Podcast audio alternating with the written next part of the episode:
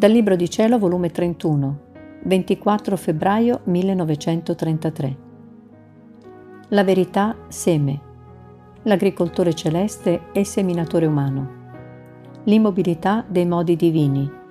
A che servono le pene e le contraddizioni.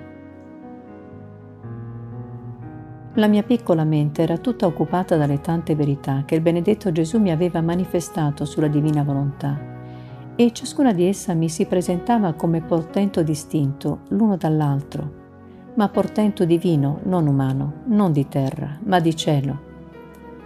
E stavano tutte in atto di voler assalire la creatura per comunicarle e trasformarla nella loro portentosa virtù, tutta celeste e divina. Ma mentre la mia mente era così occupata, pensavo tra me, Eppure innanzi a verità così celesti e divine, cui l'ombra dell'umano non esiste, così amabili, così penetranti, sante, piene di luci, ciascuna delle quali racchiude la vita, l'amore, la santità di colui che le ha manifestate. Vi è che qualcuno, leggendo qualche cosa di queste verità, le mettono in dubbio, fanno difficoltà. E tu lo sai, o oh Gesù, a te tutto è noto. Mi sentivo tutto oppressa e sospiravo il mio dolce Gesù per dirgli la mia pena e lui, sorprendendomi, mi ha detto, Mia buona figlia, non ti affliggere per questo. Tu devi sapere che una verità per conoscerla bisogna amarla. L'amore fa sorgere l'appetito. L'appetito dà il gusto. Il gusto fa sorgere la fame di mangiarne a sazietà e masticarne ben bene la sostanza di un cibo, ossia delle mie verità. La mastificazione produce la facile digestione, in modo che si sente il possesso del gran bene che possiede e produce la mia verità. Allora i dubbi escono, le difficoltà si sciolgono come neve innanzi ai raggi di un sole cocente. Ora, se appena le hanno sfiorate senza mangiarne, con uno studio profondo, con un amore che genera l'appetito, che meraviglia che fanno dubbi e difficoltà. O come avrebbero fatto meglio a dire, non è cibo per noi, non ne abbiamo volontà di mangiarlo, anziché dare giudizi. Ma si sa che le mie verità trovano posto più nei cuori più semplici che nei cuori dotti. Ciò successe nella mia redenzione. Con mio dolore nessun dotto mi seguì, ma tutti i poveri, ignoranti e semplici. Tu devi sapere che le mie verità sono semi che io, agricoltore celeste, continuo a seminare nelle anime e se faccio la mia semina, con certezza il frutto lo devo raccogliere. Molte volte succede a me come al povero seminatore che getta il suo seme nella terra, la quale per mancanza di umidità la terra non tiene la forza di mangiarsi il seme per digerirlo e convertirlo in terra e dare la sostanza che ha assorbito dal seme e dare il 10, il 20, il 100 del seme che ha mangiato. Altre volte, mentre l'agricoltore getta il seme, per mancanza di pioggia la terra si fa dura sopra il seme e non trova la via per far uscire la vita, la sostanza del seme che racchiude. E il povero agricoltore deve aver pazienza a ricevere il raccolto dei suoi semi. Però, con l'aver seminato il seme, ha già fatto una cosa e può avere speranza che, chissà, una pioggia dà l'umido alla terra la quale, possedendo la sostanza del suo seme, metterà fuori ciò che il seminatore ha seminato. Oppure, togliendo la durezza e smuovendola, forma le vie per fare riprodurre il suo seme. Sicché il seminatore, a onta che la terra non produce subito, ciò nonostante, la molteplicità del seme che ha ricevuto, il tempo, le circostanze, la pioggia, può far produrre un raccolto più abbondante che non si aspettava. Ora, se l'agricoltore, ad onta di tutte le difficoltà della terra, può sperare ricevere un abbondante raccolto, molto più io, agricoltore celeste, avendo messo fuori dal mio seno divino tanti semi di verità celesti, per seminarli nel fondo dell'anima tua. E del raccolto riempirò tutto il mondo. Vuoi tu credere che per dubbi e difficoltà di alcuni che sono come terra senza umido, e come terra dura e incallita, io non debba fare il mio raccolto sovrabbondante. Figlia mia, ti sbagli. Il tempo, le persone, le circostanze cambiano e ciò che oggi si può vedere nero, domani si potrà vedere bianco. perché molte volte si vede a secondo le predisposizioni che hanno e a secondo la vista lunga o corta che l'intelletto possiede. Poveretti, bisogna compatirli. Ma il tutto sta che io ho già fatto la semina, la cosa più necessaria, più sostanziosa, più interessante, che era manifestare le mie verità. Se il mio lavoro l'ho fatto, la parte principale è stata messa in opera. Ho trovato la tua terra per gettare il mio seme. Il resto verrà da sé. I dubbi, le difficoltà, le pene serviranno come se al povero agricoltore potessero servire la legna, il fuoco, per cuocere il seme raccolto e farne il suo cibo. Così possono servire a me e a te, come soli per farli maturare nei mari, come legna e fuoco per darle non con le sole parole, ma con la pratica, il sacrificio del fuoco della propria vita, per cuocerlo e per convertirlo in cibo dolcissimo e imboccarlo alle creature. Figlia mia, se io avessi voluto dare ascolto a ciò che si diceva di me e alle contraddizioni alle mie verità che manifestavo quando venni sulla terra, non avrei formato né la redenzione né manifestato il mio Vangelo.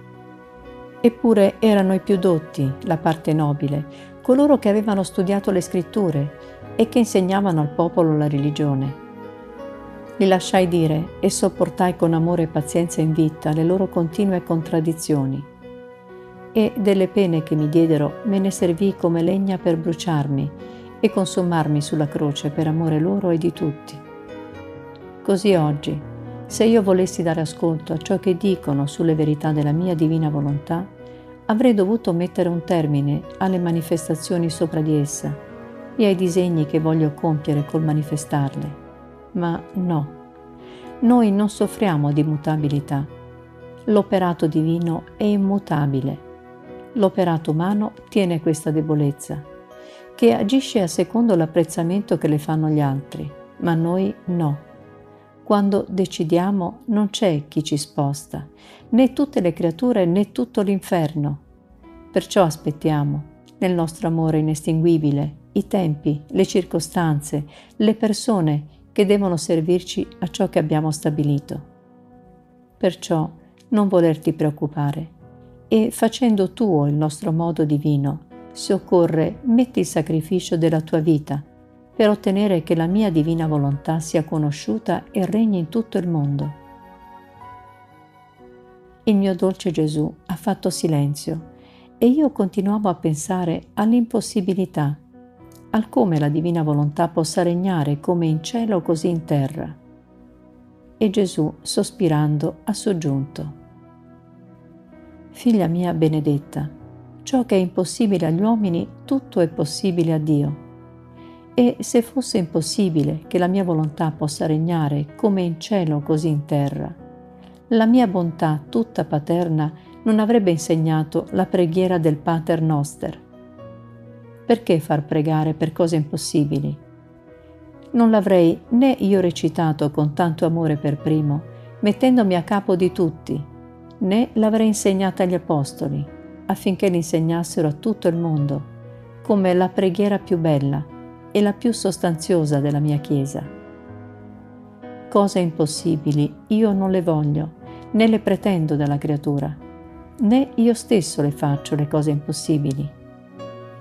Quindi, se fosse stato impossibile che la mia volontà divina potesse regnare come in cielo così in terra, avrei insegnato una preghiera inutile e senza effetto. Ed io cose inutili non ne so fare. Al più aspetto anche secoli, ma devo far sorgere il frutto della mia preghiera insegnata. Molto più che gratuitamente, senza che nessuno me l'avesse detto, che io dessi questo gran bene, che la mia volontà si facesse come in cielo così in terra. Io stesso, come una seconda creazione, e come nella prima creazione, senza che nessuno mi pregò, io distesi i cieli, creai il sole e tutto il resto. Così di mia volontà tutta spontanea io dissi, pregate che la mia volontà si faccia come in cielo così in terra.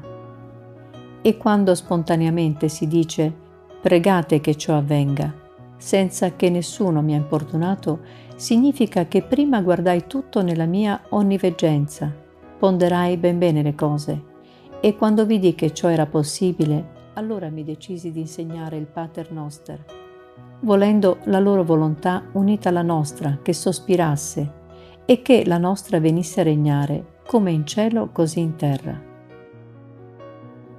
Sicché tutto ciò che ho manifestato sulla mia volontà sta racchiuso in quelle sole parole.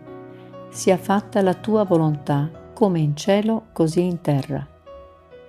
In queste poche parole sono racchiusi abissi di grazie, di santità, di luce e abissi di comunicazioni e trasformazioni divine tra il Creatore e le creature. Figlia mia, era il regalo che faceva il tuo Gesù alle umane generazioni, come compimento della mia redenzione. Il mio amore non era contento ancora. Le mie pene non mi avevano portato piena sazietà. Volevo, volevo dare ancora. Volevo vedere il mio cielo in terra, in mezzo ai figli miei. Perciò, pochi giorni prima di partire per il cielo, prima decisi di dare la mia volontà, come in cielo così in terra e dopo insegnai il Pater Noster, nel quale io restai compromesso di dare questo dono. Il tuo Gesù, quando si compromette, non viene mai meno. Perciò non mettere dubbi e, se gli altri dubitano, lasciali fare, che ne sanno loro come devo svolgere le cose. Io ho potere e volere nelle mie mani, e ciò mi basta. E tu resta in pace e segui sempre il mio volo Fidati del tuo Gesù e vedrai